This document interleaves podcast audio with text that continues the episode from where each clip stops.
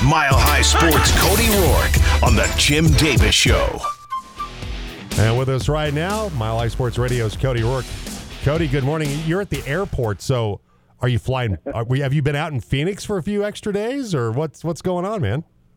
Oh, no, you know, I made it back from Phoenix uh, Friday night, and now I'm headed to Chicago. So, yeah, you know, just catching flights, my friend. How are you doing? I'm doing fine. We, we missed you last week, but you had uh, far bigger fish to fry last week on oh, Radio Row out in... I tell you what, it was crazy, Jim. It was a it was a madhouse at Radio Row, as it always is.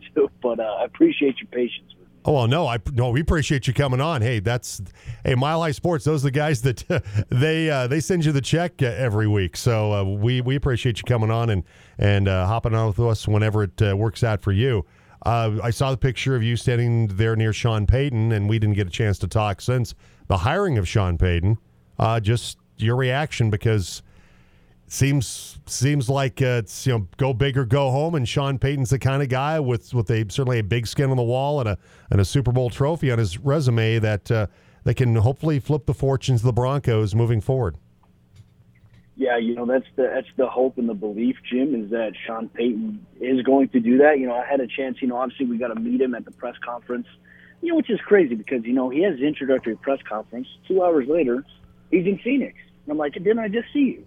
So it, it was cool bumping into him. He had a lot of media obligations he had to fulfill. But, uh, you know, throughout the week, we got to know a little bit more because he was at Radio Row. So we got to go around. We got to, you know, chat with him a little bit more in between some of his, uh, you know, regularly scheduled appearances on behalf of Zebra, uh, promoting obviously what the N F L's technology is doing in terms of advancing, you know, advanced analytics, metrics, tracking player speed, seeing player utilization and things like that. There's some really cool things coming down the pike for the N F L. But, you know, for Sean Payton, one thing he mentioned is, you know, everyone's wondering, like, how come he hasn't assembled his staff just yet? And he said, you know, for me, I, I learned early on in my coaching career, and I've carried this over time, you have to be slow to hire, quick to fire. So for him, it's slow to hire, meaning you got to bring in the right guys for the operation. And obviously we now know two official moves. Zach Streif, the offensive line coach, played for Sean Payton from two thousand six to twenty seventeen, was a team captain, and then got into coaching and kind of rising up the ranks a little bit, knows how Payton likes to do things, specifically on the offensive line standpoint.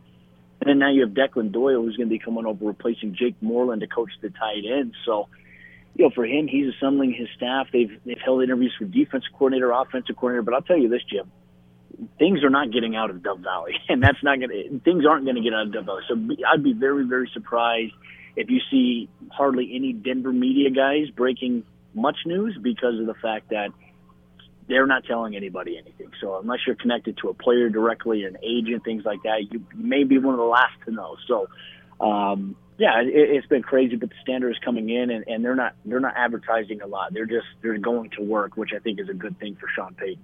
Mile High Sports Radio's Cody Rourke with us today on the Team Sports Network. Uh, there was the report that Sean Payton has met with Rex Ryan, former Jets coach, Bills coach, uh, of course, uh, works for E S P N. And I think the initial reaction is, Rex Ryan with the giant white shiny teeth and the foot fetish? Rex Ryan? Wait, Rex Ryan's been in the game now for several years. Why Rex Ryan?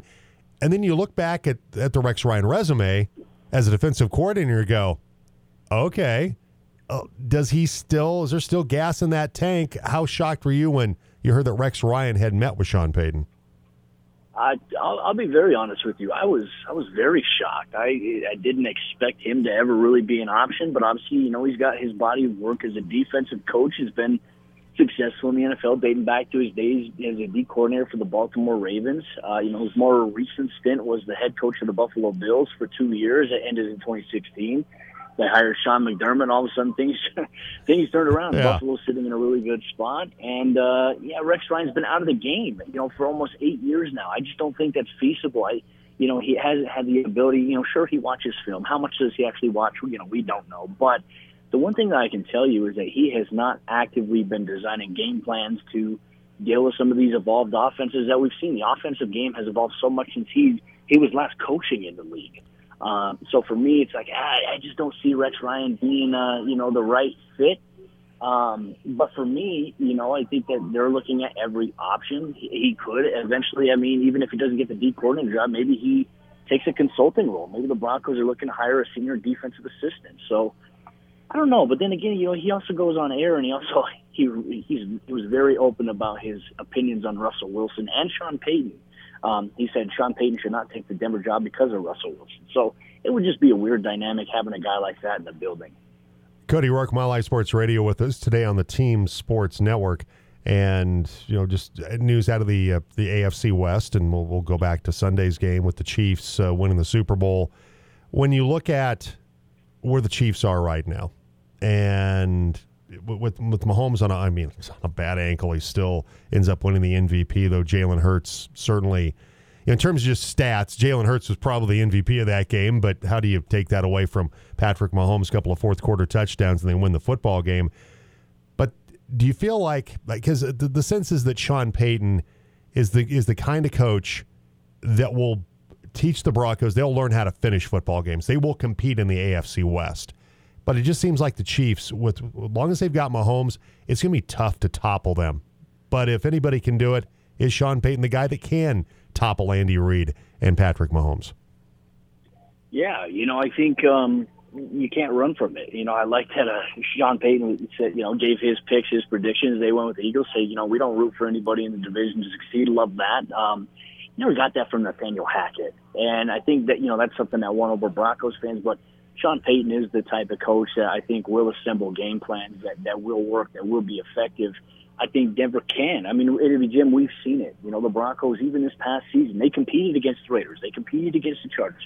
They competed against the Chiefs. The only issue is they had a hard time finishing. They had, a, you know, one or two blunders in each of those games that led to them losing. You know, you go back to their first matchup against the Chargers that they lost on Monday Night Football. A muffed punt in overtime leads to a game-winning field goal. Uh, you know, you go to that the first Raiders game. You know, you only have eighteen yards in the third quarter, and then the you know the Raiders run wild with Josh Jacobs. You know, that was a winnable game for them. And then you have obviously some miscommunication in the secondary in that second Raiders game, which led to an overtime loss. And then look, you come back from a you know twenty-seven to deficit against the Chiefs. Russell Wilson goes down and you, you lose that game with thirty-four to twenty-eight. Uh, you know, you can make the argument, what if Russ never got hurt? Would the Broncos have had a chance to win that game? It's a great question. And then, obviously, you know, the game in Arrowhead. They don't call that offensive pass interference in Cortland Sutton. Who knows how that game ends? But they lose short twenty-seven twenty-four. So I, I always want to tell Broncos fans, like, I, I don't want to hear about the narrative that Denver can't compete with the Chiefs because they've, they've simply shown that they can compete with everybody in the division. They just have to find a way to finish and avoid making those mistakes that have hurt them. Cody Rourke with us today on the Team Sports Network. You mentioned Josh Jacobs will be a free agent. Does he end up in Denver? Is that a possibility? With uh, Javonte Williams, you know, his return is going to be certainly, you know, going to be questionable whether it's going to be the start of the season uh, for Javonte. Josh Jacobs would be a, a nice, a nice piece in the Broncos' backfield, wouldn't he?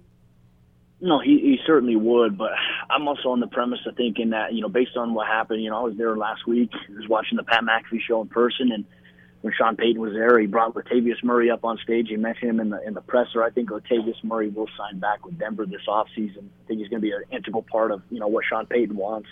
Obviously, of Javonte, I, I think the expectation for Javonte should be, you know, don't expect anything. You know, I, th- I think for him, is he's going to have to go through that time of coming off a major injury like that, and you know, it's not it's not always going to take a year. You know, it could take a little bit longer, as we've seen with guys like Jamal Murray.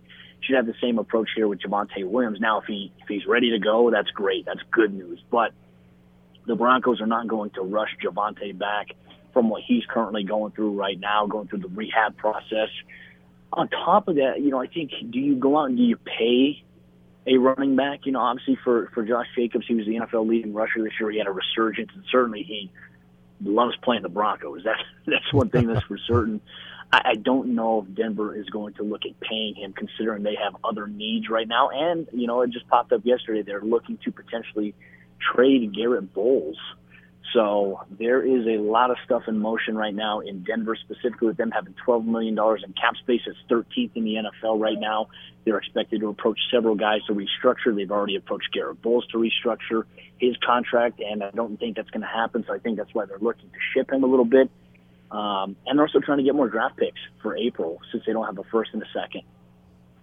Cody Rourke with us. One final thing, Cody. Derek Carr released by the Raiders yesterday. This with McDaniels, going back to his time in Denver, goes to Denver, wants Matt Castle, doesn't work out, doesn't want to doesn't want to work with Cutler, They they trade Cutler to the Bears. They bring in Kyle Orton. And it just seems to be almost a little bit of a rinse and repeat of that. I just, you look at Derek Carr, he's the franchise leader in, in touchdowns and passing yardage. I, I just, I guess at least he gave, you know, Derek Carr a season to, to be his quarterback. It just doesn't seem to make a lot of sense to me that you sign the extension, he's a quarterback that you can win with. And your options are guys like Jacoby Brissett. Not that Jarrett Stidham played bad at the end of the season, but he's not Derek Carr. I guess just your thoughts on this now that Derek Carr's out of Vegas and looking to move on. Yeah, you know, I, I wish Derek Carr the best of luck. He's always kind of been a thorn on the side of the Broncos. Always been a very efficient passer against them, and uh, Denver's always had a hard time sacking him. Um, you know, for him, it just it's crazy to see how things went in Las Vegas for him. But with Josh McDaniels, I'm not surprised. As you mentioned, with the whole Cutler thing, we've seen this before. What's going to be more curious now is what do the Raiders do? Do they look to get Jimmy Garoppolo? I mean, obviously, right. That's familiarity with Josh McDaniels. To me, I think that's the most important thing you're going to look at. I think that when you look at Stidham, who's been who spent time in New England, you look at Jimmy G, I think that the Raiders are going to go all in on Jimmy G. I just can't see Aaron Rodgers leaving to go there, because I know that's been also rumored and linked there. I don't see Aaron Rodgers as an option with the Raiders. Don't see it happening at all. Jimmy Garoppolo makes the most sense in Vegas, which definitely, you know, adds a little bit of a presence and dynamic to the A F C West. He's a good quarterback. Um, outside of that, I think Derek Carr ends up in New Orleans. I think that he would be a good pick there, or he could end up in Carolina. Frank Reich assembling a little bit of a super staff there with Jim Caldwell as their senior offensive assistant now, and you got a good nucleus there um, that's being built right now in Carolina. But Uh, you know, I, I hope the Raiders finish last in the division every year. I mean, that's the hope that we all have. And uh, Derek Carr, we wish him the best. And it's kind of cool to be able to cheer him on now, because he's always like, he wasn't an, an unlikable guy. You know, we, right. we used to cover guys like Philip Rivers, and you're like, God, I hate playing against Philip Rivers. I hate covering him because he's so arrogant. Derek Carr was never like that. He always, you know, always won with class, lost with class and whatnot. So wish him the best. And felt like he definitely deserved better than what Josh McDaniels gave him.